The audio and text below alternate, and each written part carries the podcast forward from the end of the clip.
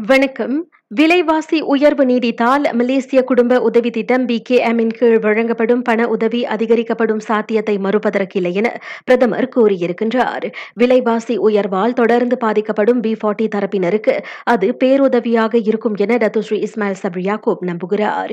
பொருட்கள் விலையேற்ற பிரச்சினையை தீர்ப்பதற்கான வழிகளை அரசாங்கம் தொடர்ந்து ஆராயும் என்றும் அவர் சொன்னார்.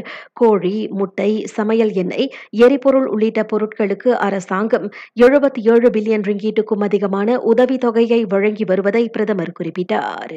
மற்றொரு நிலவரத்தில் விலைவாசி உயர்வு மற்றும் பணவீக்கம் குறித்து விவாதிக்க அமைக்கப்பட்ட சிறப்பு குழு இன்று தனது மூன்றாவது கூட்டத்தை நடத்தவிருக்கிறது இன்றைய கூட்டத்தில் உதவித்தொகை பெறப்பட்ட சமையல் எண்ணெய் விநியோக பற்றாக்குறை அத்தியாவசிய பொருட்களின் விலை உயர்வு போன்ற பிரச்சினைகளை சமாளிப்பதற்கான இரு முக்கிய விவகாரங்கள் குறித்து விவாதிக்கப்படும் என பிரதமர் துறை அமைச்சர் டத்துஸ்ரீ முஸ்தபா முகமது தெரிவித்தார்.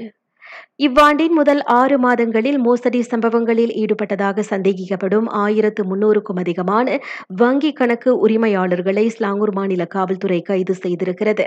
அவர்களில் நானூறுக்கும் அதிகமானோர் பெண்கள். கைதானவர்களில் அறுபது விழுக்காட்டினர் மீது பல்வேறு குற்றங்களுக்காக நீதிமன்றத்தில் குற்றம் சாட்டப்பட்டுள்ளது.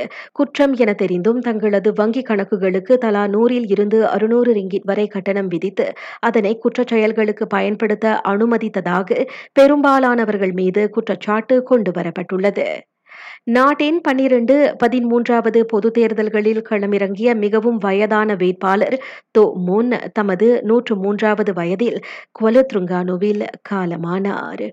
நான் சௌரியம்மாள் ராயப்பன். வணக்கம்.